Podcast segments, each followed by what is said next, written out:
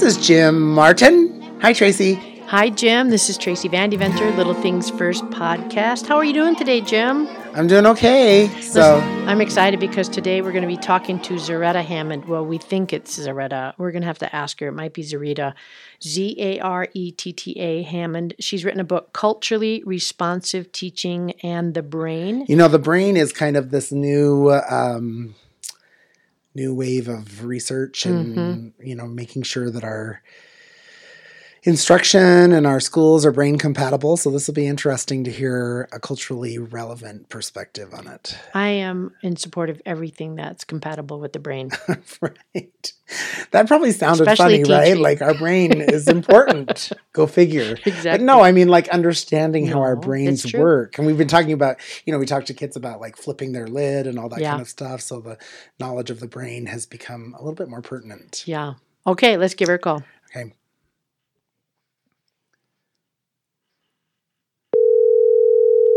All right. Hope she's home. I think she is. Hello. Hi, is this Zaretta? It is. Am I saying your name correctly? You certainly are. Is this James? It is. Nice to hear from you. Yeah, well, it's nice to connect. Yes. Thank you so much for taking time to uh, speak with us today. I'm here with Tracy Vandeventer, my colleague. Hi, Zaretta. Hey, Tracy. We really nice appreciate you. you. Yeah, it's nice to talk to you, too. And we really appreciate you taking time to talk with us. We uh, are doing our best to try to find out all the ways that we can help our students be successful. And, and the name of our podcast, Little Things First, we recognize that there are many little things that we can focus on that make a big difference over time. And we're really excited to hear from you. Mm-hmm. Great. So, yeah, will you tell us a little bit about yourself? I'm I'm a personally a big fan. I've had your book for a while, and thank um, you. Yeah, so I'm excited to be able to um, hear you in person today. And he'd uh, like it signed. Can he send it to you to get it signed, Zaretta? He can, and I'd send it right back to you. Oh, that's awesome. We'll send it with postage paid return. That's, that, listen, in this day and age, that's the way we're doing everything. Right? Absolutely. Well, so, yeah, tell us we, about yourself. Do you are we recording now and you guys just edit it? Yes. Is that how it works? Actually, okay, cool. uh, Zaretta, we oh. are not that gifted. We don't edit very much. The truth okay. is, the truth is, what we have been finding is that the authentic conversation has been kind of appealing for people. So um, generally, we we edit a little in the beginning and the end, maybe, but mostly we keep it all intact. Absolutely. That's great. So one of the things I will say up front is I reordered these questions, and I yes. think it's re- that reordering is relevant to um, kind of helping people kind of understand what they can't understand the big picture and then think about what the, the, the small things they can do. I appreciated um, that feedback, and I have reflected that in our questions today. So I think James is on it. Yes. Great. Fantastic. Well, we're going to have a good conversation. So a little bit about myself. I grew up uh, born and bred in San Francisco, California. My grandparents came out to California in nineteen forty from the Deep South. And my mother was a single parent. We lived in the housing projects in Hunters Point. But she created her own busing program and put us on the city bus, lied about our address, and we went over to school in the um, neighborhood that was not from far from where my grandparents settled. They were domestic. My grandmother was a, a housemaid, uh, servicing the homes on Nob Hill for affluent white families, and my grandfather was a um, uh, longshoreman in the Port of Oakland. Mm. So both were Uh, not able to read. I don't want to say they were illiterate. They were very literate in the ver- reading of the world, um, but they were not um, readers. They were not able to read and write. I think my grandmother learned to sign her name when she was in her early seventies. And I have a vivid memory of her own excitement about that moment. Um, so that, and I tell that story because it shapes who I am. Sure. Very nice. How I got passionate about this work, what I started to see in terms of kind of like, why is this type of education happening here? But when I go back to the housing project, and I'm on the playground with my uh, friends, and they're going to a different school. They're not having the same experience. Mm-hmm. And, you know, I started, I was living the reality of this two and three tiered uh, inequitable system. So that's a little bit about me in terms of how I got started. But, you know, I, this is the work I continue to do. I've been a classroom teacher, taught composition when I was in that position. And in addition to that, outside of, you know, my passion around education, um, I'm the mother of two kids, both of whom I taught to read because I thought that was my civic duty um, from a social justice standpoint. Um, and they're now adults who've gone on to graduate from college and, you know, start to build their own lives. So um, empty nester with my husband. Mm. And nice. So, yes, indeed. Congrats for reaching that time. I know. Well, my daughter's graduated from Harvard last year, so she's back.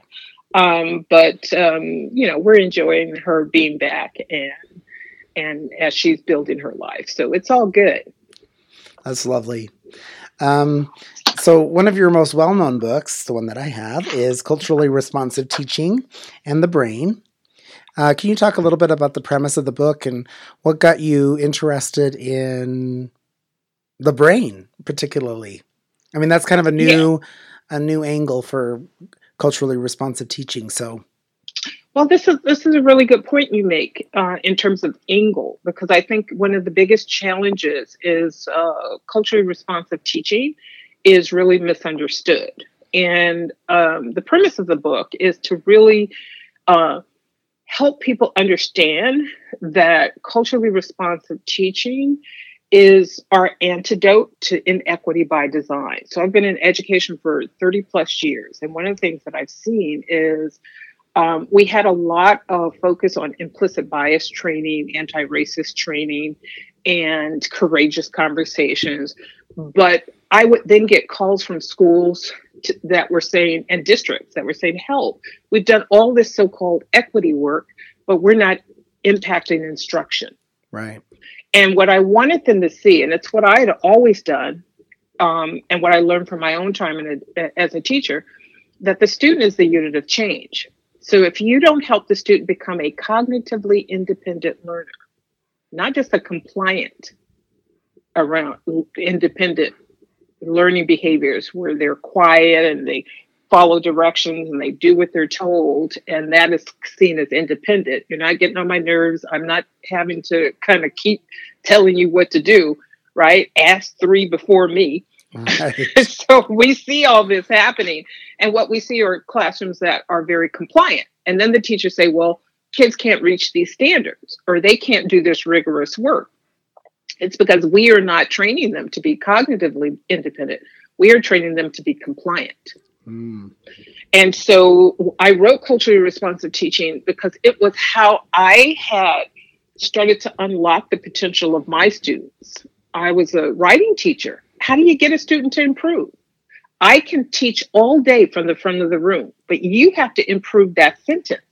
You have to see your comma splices. And I learned by using these techniques what it meant for students to actually start to drive their own learning, not just out of motivation, but out of kind of, oh, I see. And if I change my learning move here, if I actually try to do a different thing, I see improvement. So I really started to dig into the neuroscience, social neuroscience, and the cognitive neuroscience. But I always had this focus around equity and culture. So the premise of the book really is helping people see that it really is about how to help students become more cognitively independent so they can carry more of the cognitive load. Unfortunately, we have mis- big misconceptions about what culturally responsive teaching is. It's about relationships, or it's about engagement. It's about mm. self-esteem. So there are all these misconceptions that are being promoted because people, and, and I want to call out districts, right? Not in a negative way, but to actually say, Districts need to slow their roll to build capacity, not toolkits. And this is what we keep seeing. Mm.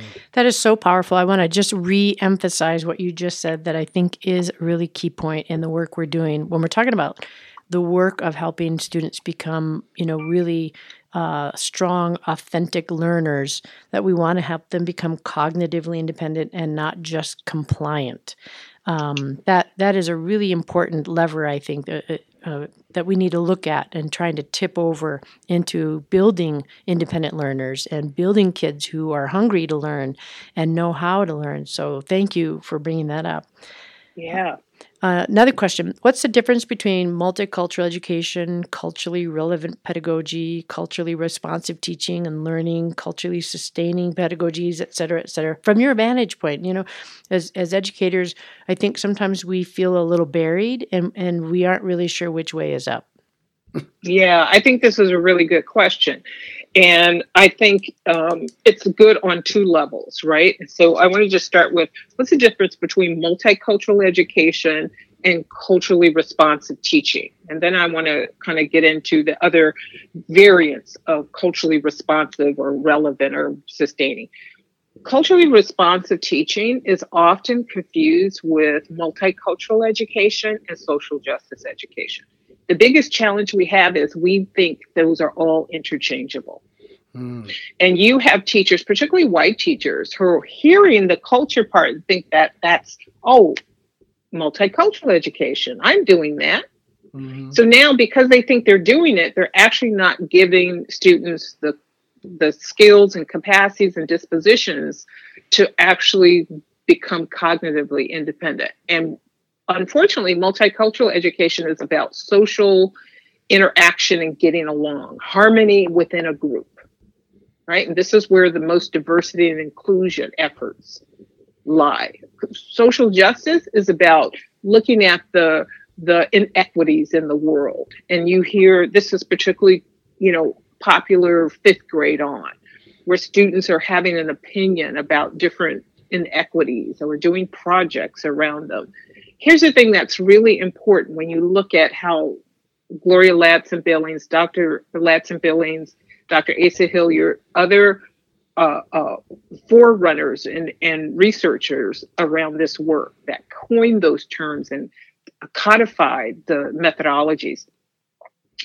They focused on being able to help students accelerate their learning. Those first two, multicultural and social justice, have nothing to do with learning. They have to do with getting along. They have to do with understanding the larger context. But it doesn't mean I'm at the end of that discussion of social justice topic, I can carry more of the cognitive load. I process information better. So we want to be able to understand where they intersect, but also that culturally responsive is about improving instruction so that teachers can become the personal trainer of students' cognition. Wow, I love that. That is so, um, well, it's so wonderful, and it's also so different than what I think a lot of teachers believe culturally responsive education well, here, is. And that's just because it's a misconception. Yeah. Right. If this is not relative, you believe this and I believe that. That's not how it's working. Right. And the fact is, if the, if we allow that to happen in our schools, we are actually fueling inequity. This is like being pregnant. You can't be a little pregnant. You either are or you're not.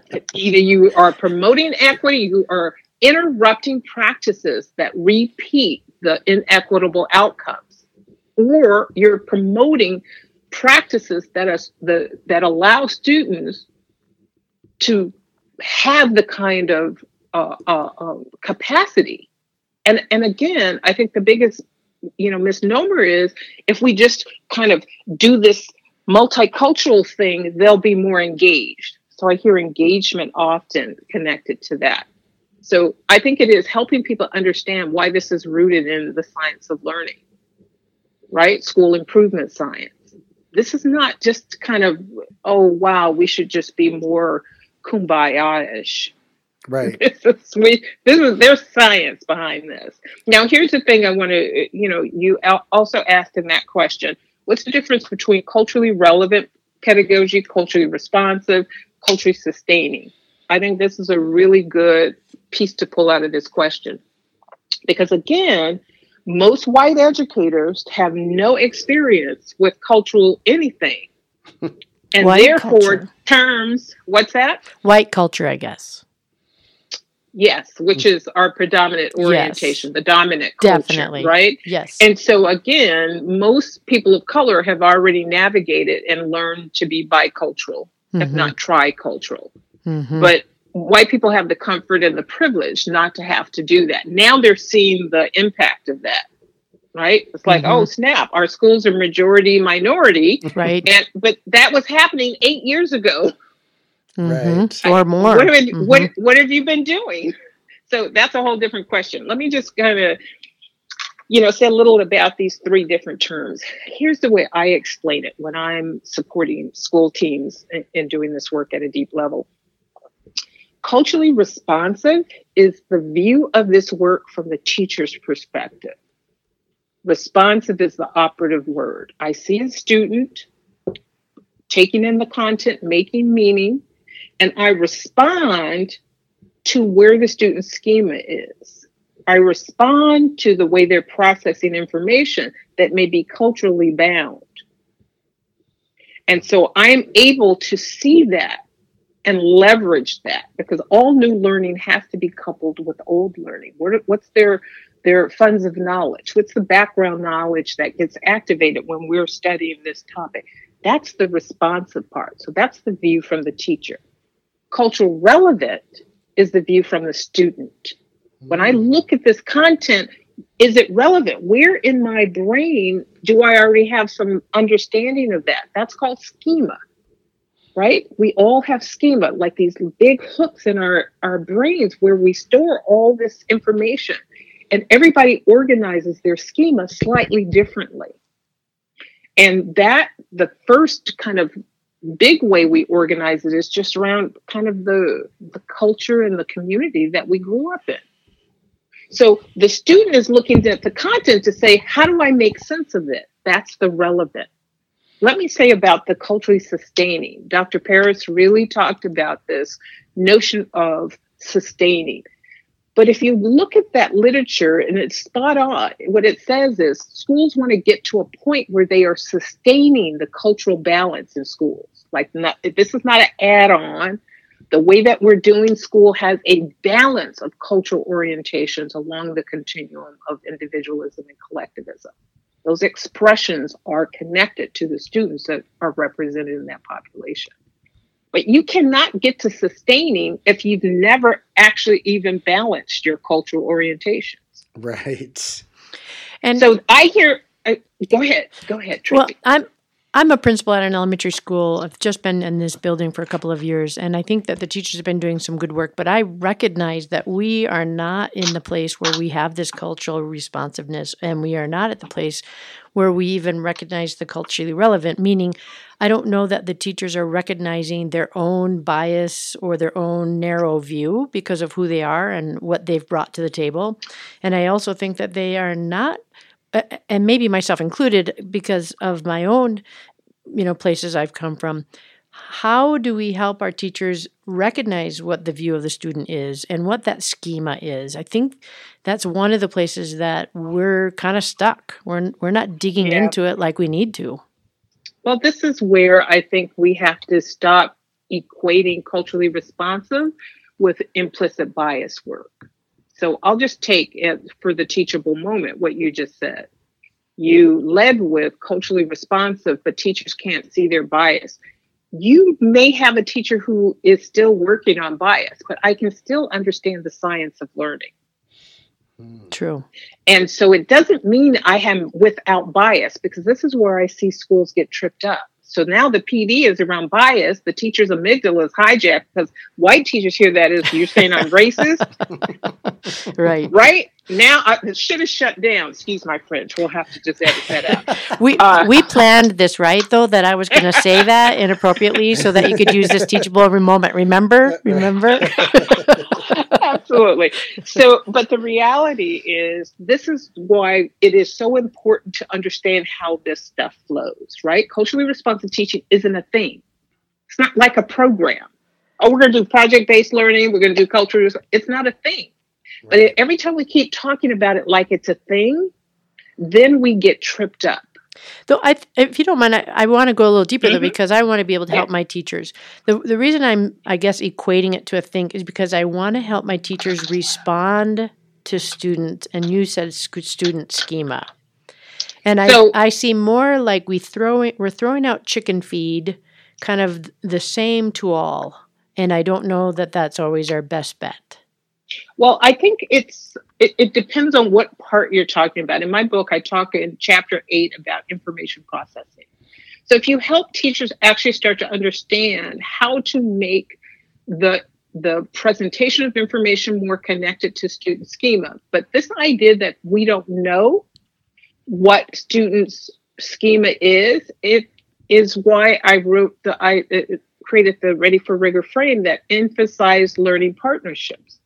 So when I'm working with teachers, there are tools that I give them to go back into their classroom to figure out what are students thinking about mm-hmm. and listening to and doing. How do you call that information? Because otherwise, not only is it chicken feed, you know, little mm-hmm. it this this is buckshot. Yeah, mm. yeah. I'm just doing stuff that I have. There's no science behind yeah. that.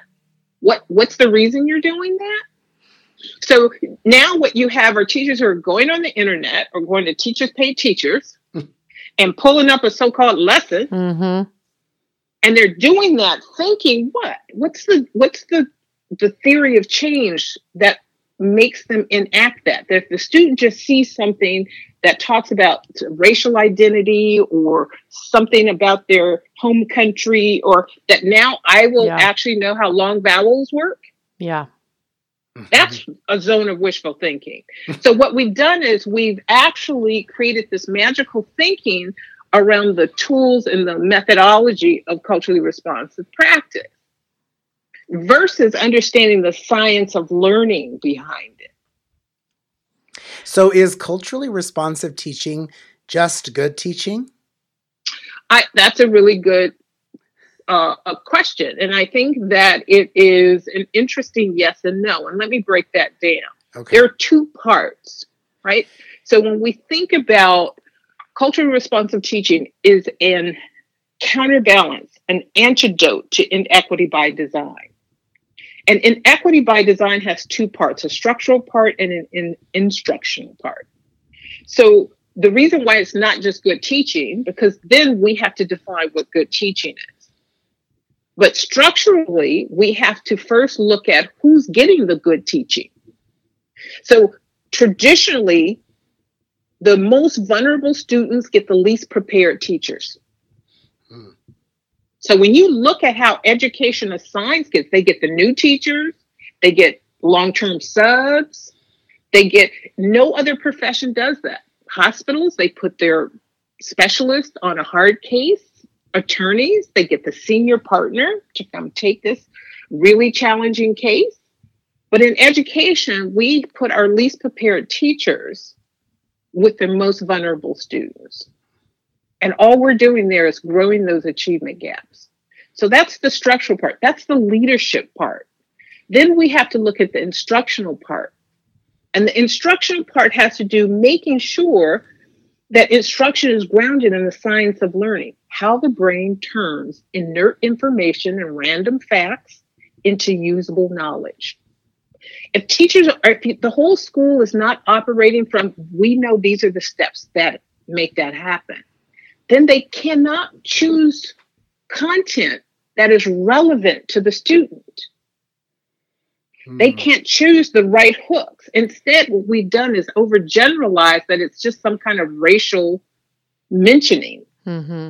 random facts about Africa or Aztecs, or to make kids feel good, but the instruction itself has not changed. So mm-hmm. kids cannot carry the more of the cognitive load, because the way inequity was designed was to underdevelop cognitive capacity of Black and Brown and Indigenous children. Mm-hmm. Wow. And that, that's just documented. That's not me saying this is my view.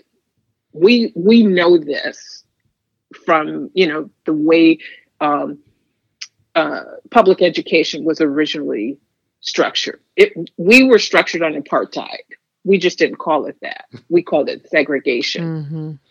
Mm-hmm. Right. I, I have another question. Sorry, it's off script mm-hmm. a little bit. I, I know that That's our okay. state has been emphasizing home visits, and we've picked that up a little bit this year just to try to, because we have a lot of new people, try to get to know more and make connections with the community. What What is your feeling about home visits and, and you know, checking out or, you know, seeing kids in their own, like, environment, getting to know yeah, families? I, I think you have a double-edged sword. So what's not happening is there's no training and capacity building of teachers to do that.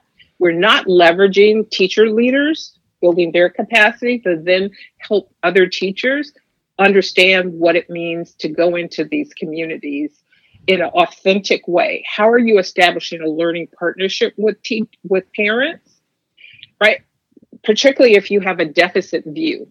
So what doesn't get lifted up and examined is understanding how structural inequity works throughout our system. Mm-hmm. So you'll have people, teachers, who will go into communities they've never had contact with, and what they're seeing reinforces a deficit view mm-hmm. because it doesn't look like their home life. Mm-hmm.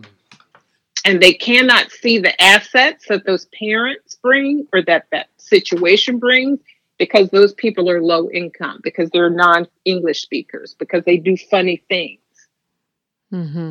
You know, in terms of interaction. So I see it, particularly if these are predominantly white teachers, as very dangerous without training and capacity building. Mm-hmm. Mm-hmm. Thank you. I appreciate you giving us some feedback on that. Mm-hmm. So um, what could um, educators do tomorrow, to, uh, some little things, to be yes. more culturally responsive? So let's break that down one more time, because we can't keep using it like it's a thing. Right, right. So exactly. In my book, I have the Ready for Rigor framework. And what I try to tell people is, if the goal of culturally responsive teaching is to get kids ready for rigor so that they can feel cognitively independent, they can carry more of the load over time, mm-hmm. then you have to look at these three key areas: building learning partnerships with students so that when you have the student engage in productive struggle, they can lean in there with you. And particularly if they're behind, right? So the vulnerable students, their internal dialogue is such that they now are thinking their problem is with them, that mm-hmm. they're broken. Right. Mm-hmm. And so if you don't help kids shift that, not because they can't, that, you know, their home life is broken, but because we have sent messages to them in school. Right. Mm-hmm. So you have to create an intellectually safe environment. That's chapter nine in the book, right? How are you creating a community of learners where students' learner identity is not in conflict with their cultural or racial identity? Mm. Because if there are narratives about certain groups of kids, who's smart and who's not, then kids over time, as early as first grade, start to hear those subtle um, narratives and internalize them. So the learning partnership piece is key. And there are things a teacher can do right now. Right. So if you can get in the classroom, you can. And one of the things that I advocate is kid watching. So to get five ind- blank index cards, write the name of the child up there, pick five kids that over the course of that week, you're going to watch those kids. Oh, what's their preference? You're going to make some, you're going to talk to them, do little kind of, you know, uh, stealth interviewing so that you can build rapport with them. Hey, how are you doing? How's your mom? Oh, I heard you guys. What we know is these are trust builders. Mm-hmm. So now when you want the student to do something that might feel, oh, that's a lot. That's a lot. I can't do that. Or I'm unsure. They trust you. Yeah. Mm-hmm. So that's the trust building. You can do that today. And then what I tell teachers is, once you've done that for a week, you put those to the side and you get five more blank ones. And the next week you find pick five different kids. Mm-hmm. Over six weeks, you will know things about your kids as learners that help them build trust with you and help you help them level up. You're yeah. becoming the personal trainer of their cognitive development. But remember, the first step of that trainer, personal trainer relationship with a, a new client is building rapport. Mm-hmm. Do you trust me to take yeah. you to the next level, to do things that you don't think you're capable of doing, that you clearly could not do on your own? That's why you came to me. That's what we're saying to kids, because kids are the primary drivers of their own learning. Only the learner learns. And if we can't help the learner feel good about him or herself as a learner, do new things, and, and, and get information. Errors are information, not confirmation of low intelligence. This is something teachers need to be saying and doing. These are small things. That's just the learning partnership. We haven't even talked about the things they can do with information processing. Here's the thing I want you to, to understand, and, and your audience as well. Culturally responsive teaching is an integrated uh, set of processes, structures, and uh, interactions that over time build the student's capacity. We can't keep talking about it like it's a thing that you could just reach in a bag and actually get and, you know, pull out. Right. And and I see folks continue to do this. So you can talk about culturally responsive teaching in it to build partnerships. And we build partnerships so that we can help students process information. Because why is this important? Competence precedes confidence. Mm. We want kids to be comp- confident, but what we know is if I don't believe I can, if I see yeah. no progress, I will not be confident. So we have it twisted. We think this is something to build self-esteem. We think mm-hmm. we keep talking about it in the aggregate when we have to break it down into its components. That's why I created the Ready for Rigor frame. And if you actually look at that Ready for Rigor frame, I want everybody listening, go get your book right now. Look at that Ready for Rigor, Rigor frame. In the center, there's a circle. And in the circle, it has on the left, wise feedback, and on the right, instructional conversation. These are things teachers can do. Look at how you are setting up time for conferencing with students. Are you actually helping them think about their learning moves? Not did you get it right or did you get it wrong, but what what method of of of you know doing this equation did you use? You know, I taught you four different strategies. Which two do you think are best for this? Just to have that conversation. Mm-hmm. Right? Feedback. How are you giving, how are you have processes for formative feedback, formative assessment? If you don't have those structures, culturally responsive teaching, because I've said something or I've shaped the content and added, diversified it by adding some brown faces, is not going to help the student become a better learner. Right. So this is why this is a little more complex than, oh, we just need to get a culturally responsive toolkit.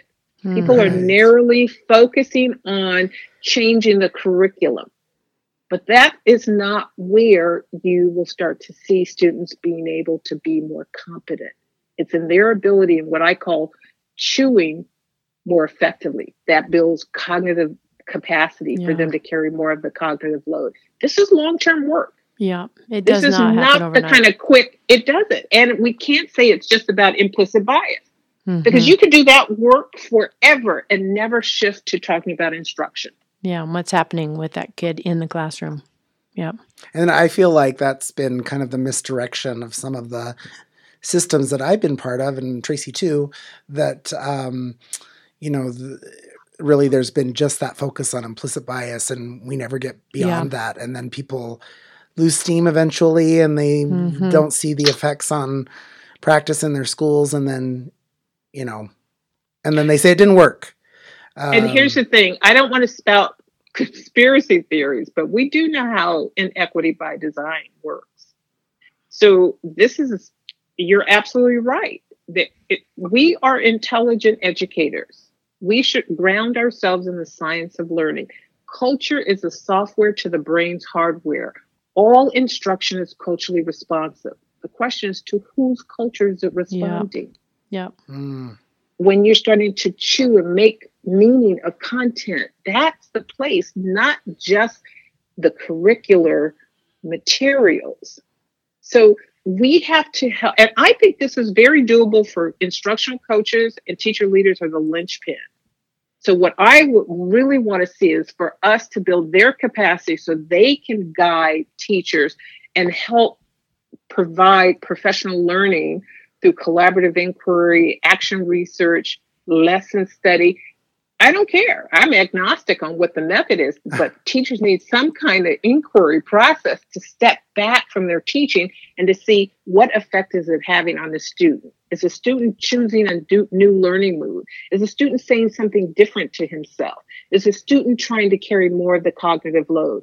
If you're not connecting the professional learning of teachers to student moves, you're right. Teachers are going to abandon it because they are being, it's being promoted as magic. Yeah. Yeah, that cognitive load is, a, I think, a really important element that we have to keep at the forefront of the discussion to continue to help build that competence. I love what you said earlier, you know, that competence precedes confidence. Uh, and I, and I, I want to hold on to that as well in the work that we're doing. Absolutely. So um, we have one last question. If you could yeah. talk to your younger self through a, a time machine of sorts and give your younger self advice about how to be more successful as an educator, what advice would you give? I would give myself the advice of continuing to be the personal trainer of students' cognitive development. I think I stumbled on that as a writing teacher. Uh, in terms of how to help students become better writers, knowing only by writing, only by paying attention to your, to how you're writing and how you're constructing sentences.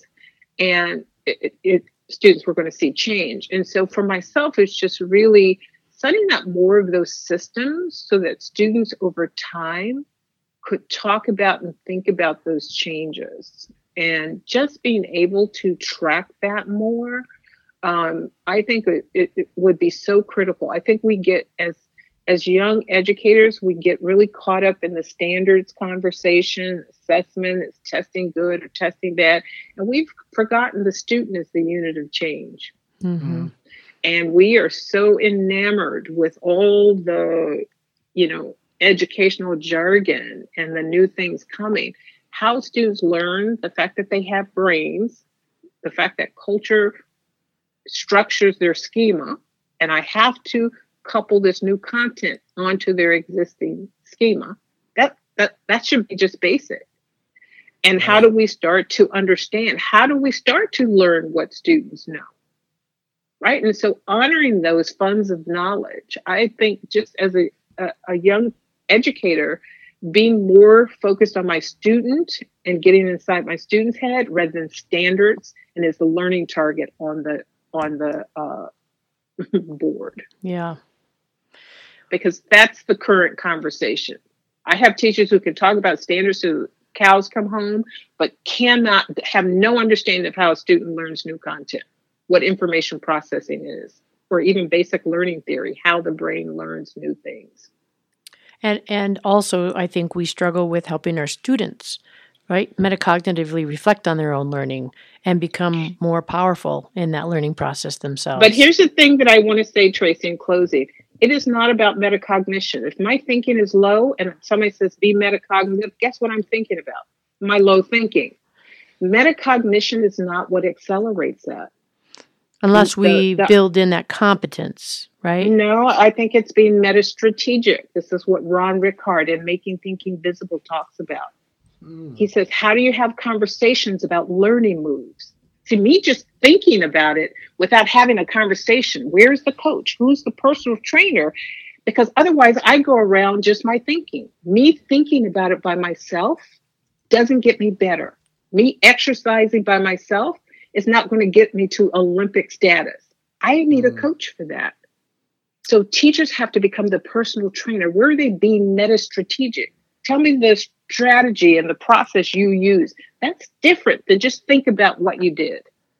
No, you're, I, I, I misspoke then, because I do really powerfully believe in that making thinking visible, that w- we want to always ask our students to help dig deeper and being able to show and and have evidence of that learning. Um, yes. But I but I want it to be, and, and maybe I'm on the wrong track here too, I want it to be so that students go back and reflect on how you've done a great job here. Here's what you did earlier. Look at how much you've made some changes. W- what does that change look like? How did you get to this new place? What have you done that That's has helped right. you bring you know, this work level up, or you've increased this knowledge. Um, I really, here, go ahead. Here's what I want to say is that conversation you were just having, I think we then have to get more fine grained. So this is my point about where, how is time being used? Because if you don't have time mm-hmm. reorganized, if you are holding the whole class and you never are building capacity for students to work independently or in small groups while you conference with the student, then you can't have that conversation. Right. So there's so many pieces of this. That's more than, but what I see is a lot of kind of rah, rah, you can do it. You know, how did you improve? It's so general that it's not helpful to this most vulnerable, struggling student. It's okay for the student who's already an independent learner, but that will not shift a dependent learner. They need coaching. Right. At a fine-grained level. So that is the difference between what culturally responsive teaching actually is. Wow. This has been really, really enlightening and and humbling. Um, we appreciate it's real work. Yes, it is it real is. work. It is not this is not toolkit status. The the hallmark of an inequitable system masquerading as an equity focused school system is a culturally responsive toolkit. Right. Online. It doesn't That's yeah. a hallmark. It, it doesn't t- exist. That's a tattletale. Doesn't that, exist. And that if, is a very good takeaway. One, if you're creating one, you're an inequitable system. that's a good. That's a good takeaway. Um, we appreciate your time today. Thank you so much. It's been great talking to you, Zaretta. And um, you know, do you have any uh, future books coming out or any? I do. I oh. do. I'm working on one, and now self-quarantining may actually help it move along. uh, so it'll probably come out next year. I was hoping for this year.